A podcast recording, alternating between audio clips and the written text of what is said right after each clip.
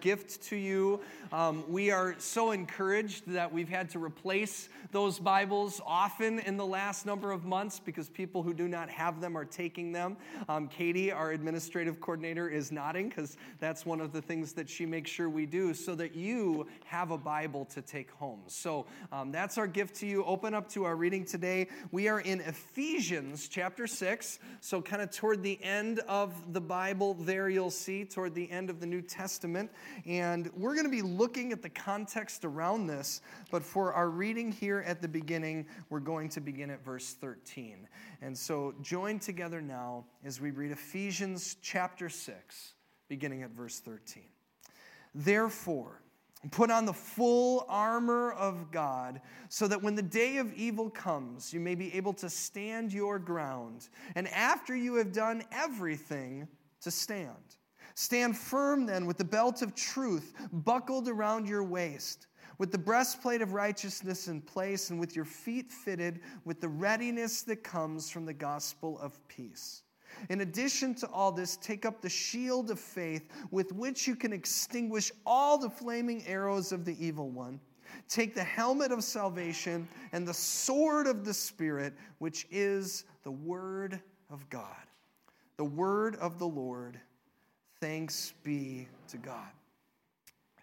My wife, Alyssa, and I, we, we often talk about the, the radically different approaches that we need to take in parenting each different stage and season. Our oldest is a teenager, our youngest is 16 months old.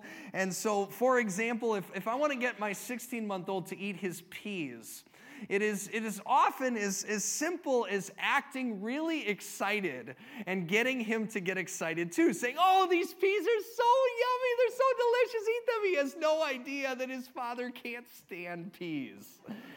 And yet, if I act excited, I can usually convince him at least once. And the same cannot be said for my older kids. If, if I get really excited about something that I don't like, they know. They've got this sense, and they're usually asking me, What is really going on? Do you have an ulterior motive here? I'm not sure I buy what it is that you're asking me. And so, what we've learned, and I should say what we're learning, is that really honesty with our kids is the best policy because kids have an innate sense of discerning when there's more going on than meets the eye. They, they, they know, they can sniff it.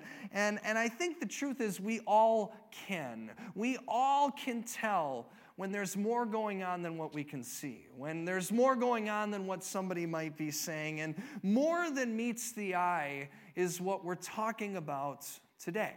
Today is the second week in our new series we're, we're calling Airplane Mode, and, and it's really an invitation, much like the Airplane Mode app on your phone. If you click that little button on your phone, it'll turn all of the, the communication off, the distractions. And so, as we begin the new year, our invitation is to do the same thing with God to slow down, to be quiet, to turn off the things that are drawing us away from what matters so that we can connect with the one who makes us whole. And it's, it's based on some themes that we're going to be covering together in a book. And the book's title is Good and Beautiful and Kind um, Becoming Whole in a Fractured World by author and pastor Rich Villodas. And last week, we began this series by getting into, and we're going to talk about it more this week and next week, the root cause of the fractures that we're facing in our world today. Uh, now, this book was actually published just this past year, 2022. So, in some ways, it is very timely, but in other ways, it's getting us to the root cause of fractures that have been in existence in families and individuals and entire cultures since the beginning of time. And it all boils down to this thing called sin. And the definition that we're working with from the book for sin is this that sin is ultimately a failure to love. Every sin can be boiled down to this definition as a failure to love. A failure to love can be found in everything in our world that is broken from physically harming someone to being less than honest or quick to judge. And, and often when we slow down, often when we're quiet, we turn off all the distractions, is it not those moments that we have failed to love that come to our consciousness? We start to think about the things that, that have been weighing shame and guilt on us, where we have fallen short. And, and that's a good thing because we can bring them before the Lord in a prayer of confession. And confession is good because it gives us an opportunity to, to bring before God our mistakes and our shortcomings so that we can see that God's greatest act of love was in sending his son Jesus to pay the price for those things on the cross, to redeem us from them, that we are forgiven. Because, see, just awareness of our shortcomings is not enough to give us the power to walk away from them moving forward. We need forgiveness and we need grace, and those things are available to you and to me in Jesus. Amen? Someone here needed to hear that this morning, and you didn't need to hear the rest of the sermon, so you can turn it off because that's the gospel right there. But we're going to go deeper because what if I told you that? That in the face of the evil that we face in our world, there's actually more going on than you think. That this, this sin, this failure to love that we are all guilty of, runs deeper than we realize. What if I told you that there is a current? That flows in our midst, a current that seeks to draw us out into the abyss and away from the shores of loving God and loving our neighbor. It's a force that, that, that, while it affects us on an individual level, like an ocean undertow or a rip current, it is so much bigger than us. It is pulling away entire communities and cultures and institutions and governments and families and churches into the dark depths of the sea. Some refer to it as spiritual warfare, powers and principalities, forces of evil. And those are the things that our reading is talking about today. Our, our, reading comes from the Apostle Paul in his letter to the church in Ephesus. It's a, a prominent city on the coast of modern day Turkey, and Paul is likely writing these words from his own forced airplane mode in prison in Rome. Now, Ephesians is an incredible letter as it gives us practical implications into living in a world that has an element that is beyond this world, that there's more than meets the eye. For example, the words heavenly realms are found five times in just six short chapters. And if you hear the word heavenly realm, eh, you might out of context start to think that, that the things in the heavenly realms are only a distant thing, that spiritual things are somewhere out there. And yet, if you read this book, you'll see that the themes include radical unity being rooted in love, practical instructions in living in relationship as husbands and wives and with our kids and with those with whom we work. And it's all related because what's been revealed to Paul and what he's passing along to us is that there is more going on in our midst than meets the eye. Rich Villodas, in his book, in the second chapter, which dives deep into this, he, he begins by sharing a disturbing example from our own nation's history uh, of the countless black men and women who were killed in public lynchings.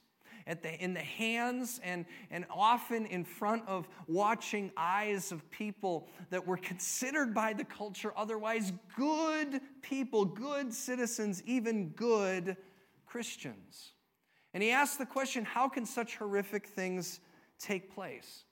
When we look at the, the horrific examples of sin on a collective and societal level, whether it's racism or sexual abuse that's covered up by trusted institutions or bloodshed and war between nations, you can't help but ask yourself what is going on? What powers are pulling these people away? And Villodas explains it this way, and I, I like how he says it. He said, We're so accustomed to clear evil easy answers when it comes to pointing out what's wrong with the world. It's the liberals, it's the conservatives, it's the people who put pineapple on their pizza. Does anybody here put pineapple on their pizza? There was a couple at the first service too, and I scratched my head. But anyway, that's not the point. The, the people who, oh, I'm going to read it again. But the biblical narrative helps us acknowledge that finding the source of the problem is more complicated than we think. In the biblical story,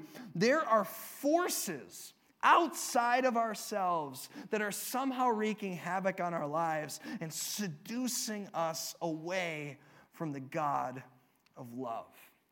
And, and this morning, we don't have time to, to do an in depth Bible study on these examples, like the, the tempting serpent in the Garden of Eden or the adversary Satan in the book of Job. But we are going to operate under an assumption here that this power is tangible, that this spiritual force is real, even if you don't see it the way that it's often portrayed in the movies with ghosts and spinning heads. We all can see its evidence of its presence. And so the Apostle Paul, in our reading today, is going to help us prepare to live in a world where this exists and even to face it head on. And to see what he's getting at in the armor of God, we got to go back a few verses and look at what happens just before our reading. Paul begins in chapter 6, verse 10 by saying, Finally, be strong in the Lord and in his mighty power.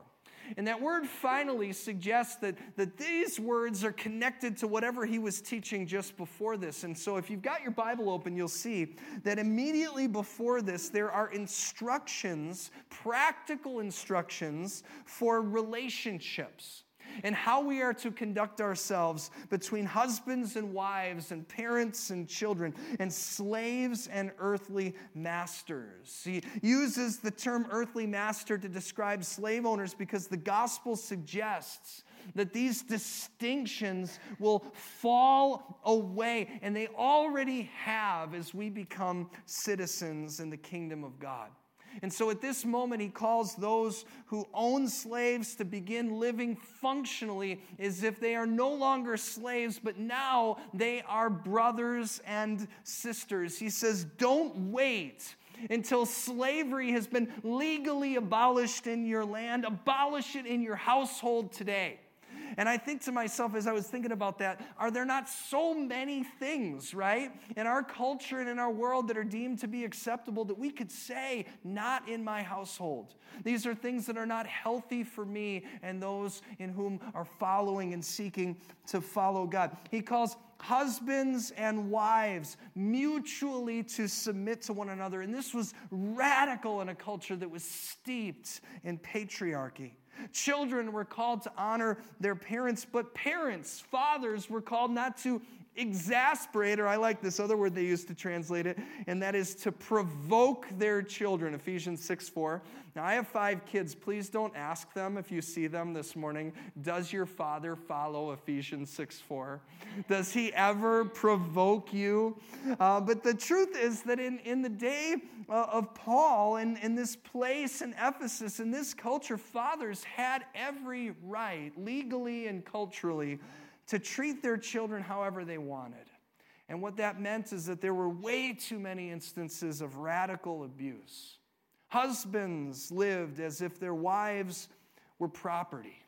Slave masters literally owned other human beings and considered them um, machines of commercial productivity. And then Jesus came. The Son of God came down from his throne in heaven, and what did he do? He served others. He served the least of these. He touched the untouchable. He washed manure from between the toes of the disciples' feet. He lived the way of love. And when he was asked about all the law and the gospel, uh, the law and the prophets and what was the most important, he said that the most important thing is to love God and love others. And if that's true, then, then that should have implications, real implications on everything in our life, from our marriages to the way that we treat our children, to the way that we conduct our business, to how we treat strangers on the street and immigrants in our nation. And yet, in order to live in a way, in a world that operates on a completely different set of standards, in a world that is constantly pulling us away from the ways of God, we need more than just willpower. We need more than just individual confession of sin. This is why Paul doesn't say, finally, go and be strong on your own will. After he calls us to be better husbands and wives and parents and children and all of these things, he says, Be strong in the Lord and in his mighty power because you can't do it on your own. And neither can I. Friends, there's a rip current out there and it's constantly threatening to pull us away, which is why Paul shows us that we're not alone in our efforts to be faithful to the ways of Jesus, the ways of love. And he gives us armor to wear as an illustration. Look at verse 11. He says, Put on the full armor of God so that you can take your stand against the devil's schemes. For our struggle is not against flesh and blood, but against the rulers, against the authorities, against the powers of this dark world, and against the spiritual forces of evil in the heavenly realms. I'll use an example of a battle that is not against flesh and blood that we probably all can relate to. It's January 15th, right? And so it's been two weeks since the beginning of the year. And if the statistics are true, that means that 30% of those of us who have New Year's resolutions have already messed up those resolutions at some point. Now, I see some nodding and some smiling. I'm not going to ask you to raise your hand. But, but many of us, as we're looking ahead at the new year, one of the things that we often set out a goal to do is to eat better, right? And, and, and, so, so here's the thing I'm, I'm in that group, right? And so I want to eat better. And I shared with the last, I'm sorry, I shared with the last service we had donuts. I think we're done. I think the donuts are gone, right? I told them to eat the donuts because I knew that if they didn't eat the donuts, that I would eat the donuts. And I don't want to eat as many donuts in this next year. And so, what happens if I walk back into the welcome area after the service and I grab a donut and I look at that donut? Is, is my battle against the donut to not eat the donut? Is the donut my enemy? Should I chop up the donut and throw it away as if there are not a plethora of donuts all around the world? That is not my enemy. The enemy is deeper than that. And this is an example that we can all relate to, but you got to ask yourself if, if we don't even have willpower on our own to stick to a diet with our own strength, then what makes us think that we can stand up against the devil and stand up against systemic evil that exists all around us? We can't. We can't do it on our own. Verse 13, therefore, put on the full armor of God so that when the day of evil comes, not if, but when the day of evil comes, you may be able to stand your ground, and after you have done everything, you will still be able to stand. Now, what is the day of evil? The day of evil is any day that evil comes knocking at your door. We never know what day or what time we're going to be coming up against the powers of evil, and sometimes it's so insidious that we don't realize that we've actually already been caught up in them. I, am thinking it's January, right? So some of us are looking ahead at, at, spring break vacations. How many, how many of you have, have been out uh, swimming in the ocean at some point in your life? Um, so if you're ever out in the ocean and, and you're just floating and it's a beautiful day and the sun is shining and it's warm, have you ever had the experience where you just lose yourself? And suddenly you, you look up from your raft, or if you're just floating around, you realize that without even knowing it, that you have floated far beyond the shore than you had intended to go. Have you ever had that, that experience? Sin works the same way. Uh, think about examples like the Holocaust, right? For, for every person who was actively pursuing unspeakable evil, there were also those who were getting caught up in the charisma of a leader in Adolf Hitler. Or they were caught up in fear of what would happen if they stood up against what they knew was wrong and stood up instead for what was right.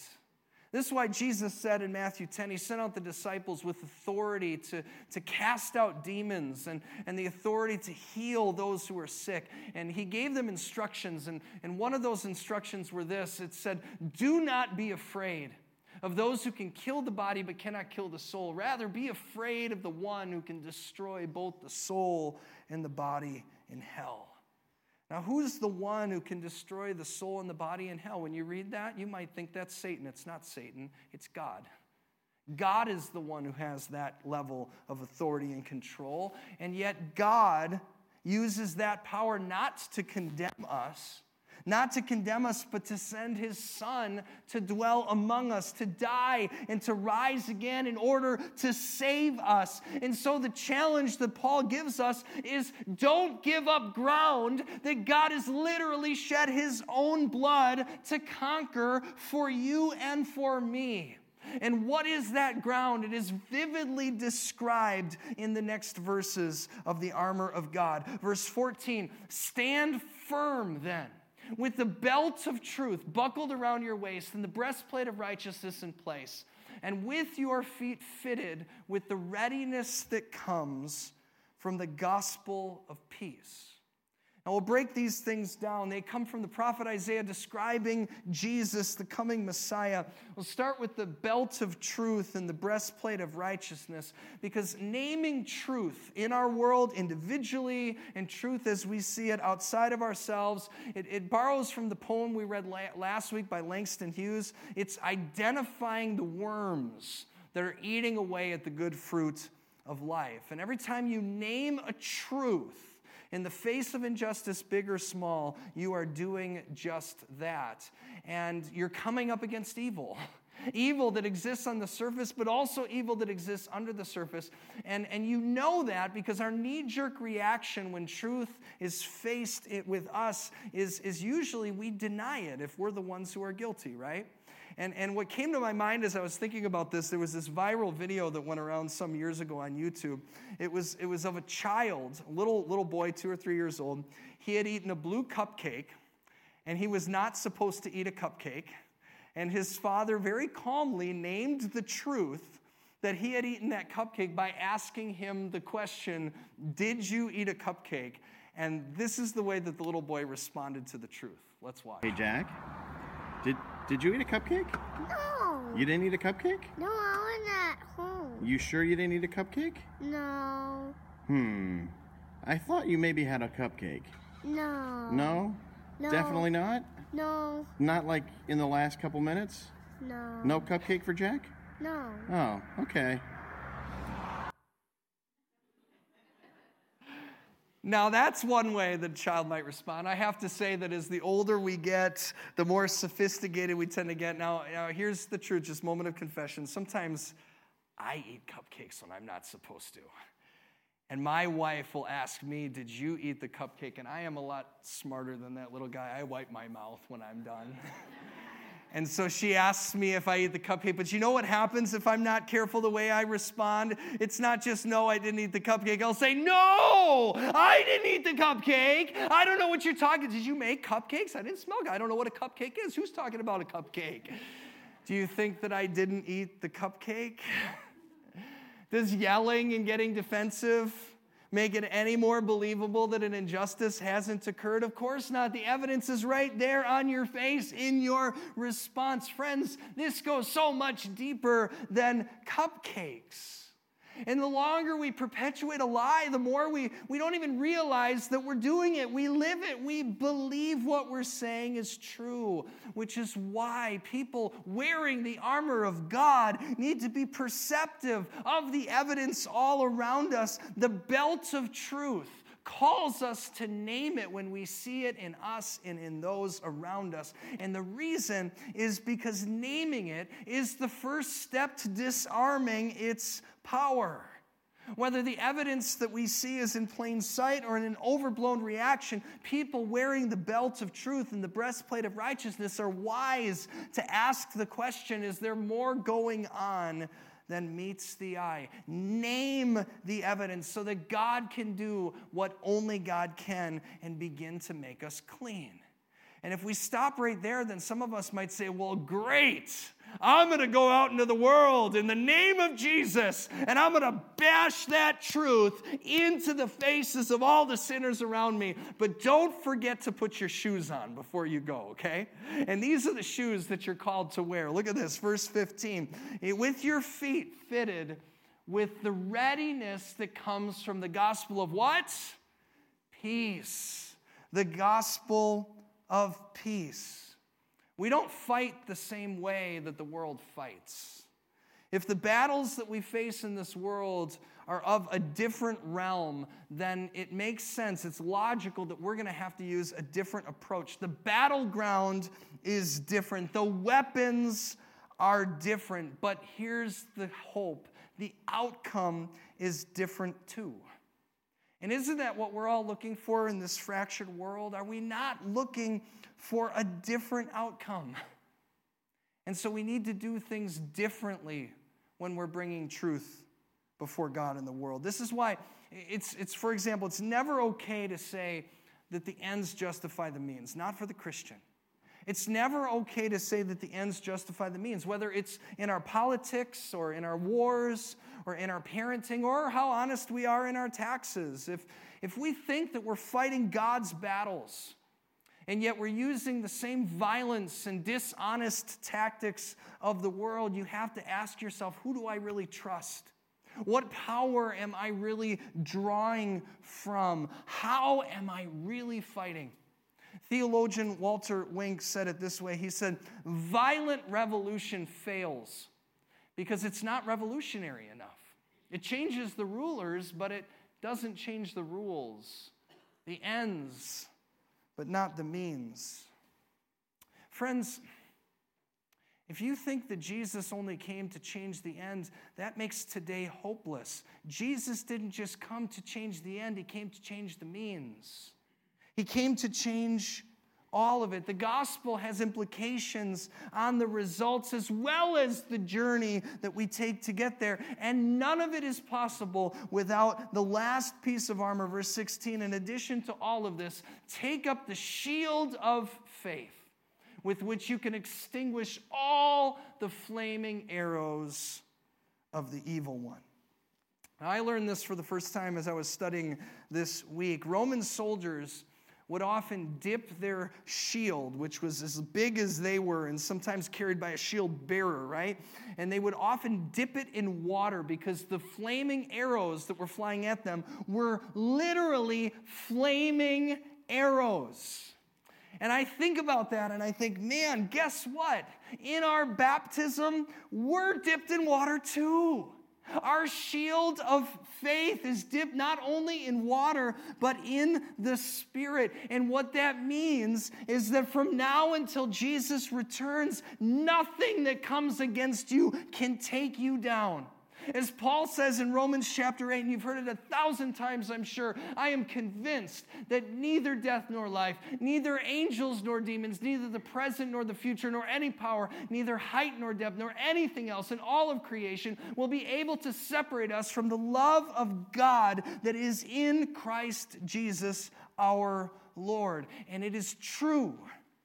And if that is true, and the faith that we have been given is, tells us that it is, then we can go out into the world with our shield of faith and use it not just to protect ourselves, but to extinguish the flaming arrows of the evil one once and for all. Because, see, there's a difference between protection and extinguishing.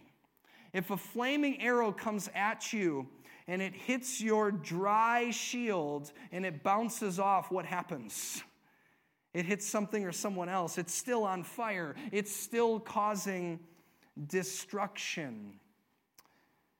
As a baptized child of God, wearing the armor of God, you are not just called to protect yourself, you are called to be used as a spiritual extinguisher.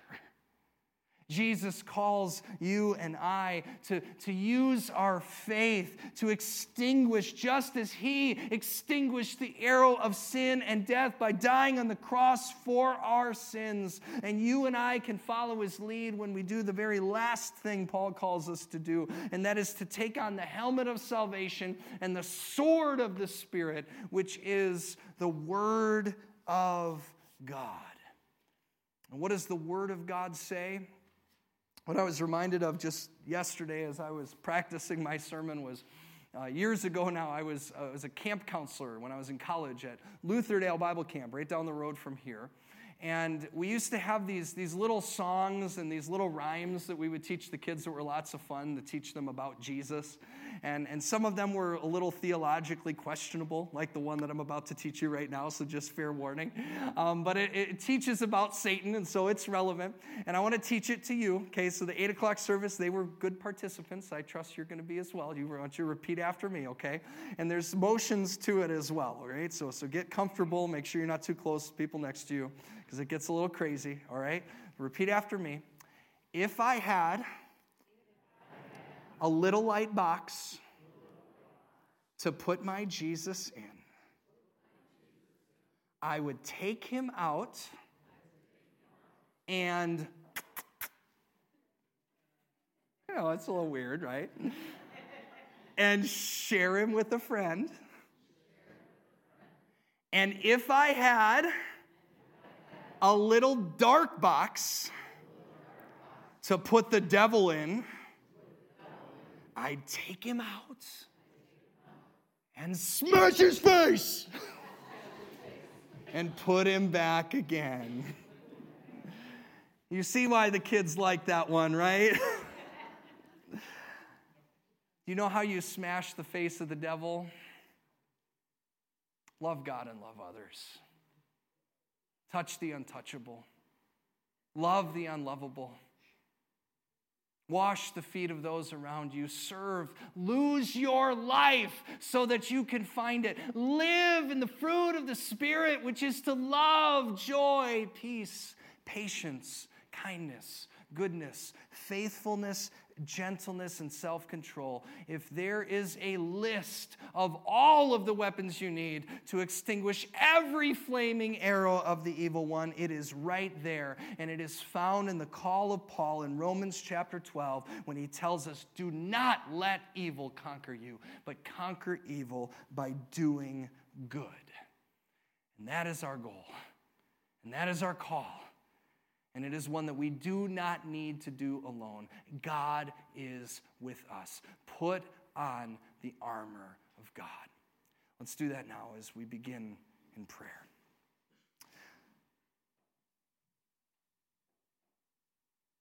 Lord God, we begin to put on the armor of God in prayer because the armor of God is armor that we cannot put on ourselves. It needs to be placed on us by you. We live in a world that, that you have made to be good and beautiful and kind, to borrow the words of the title of the book, and yet there is a current.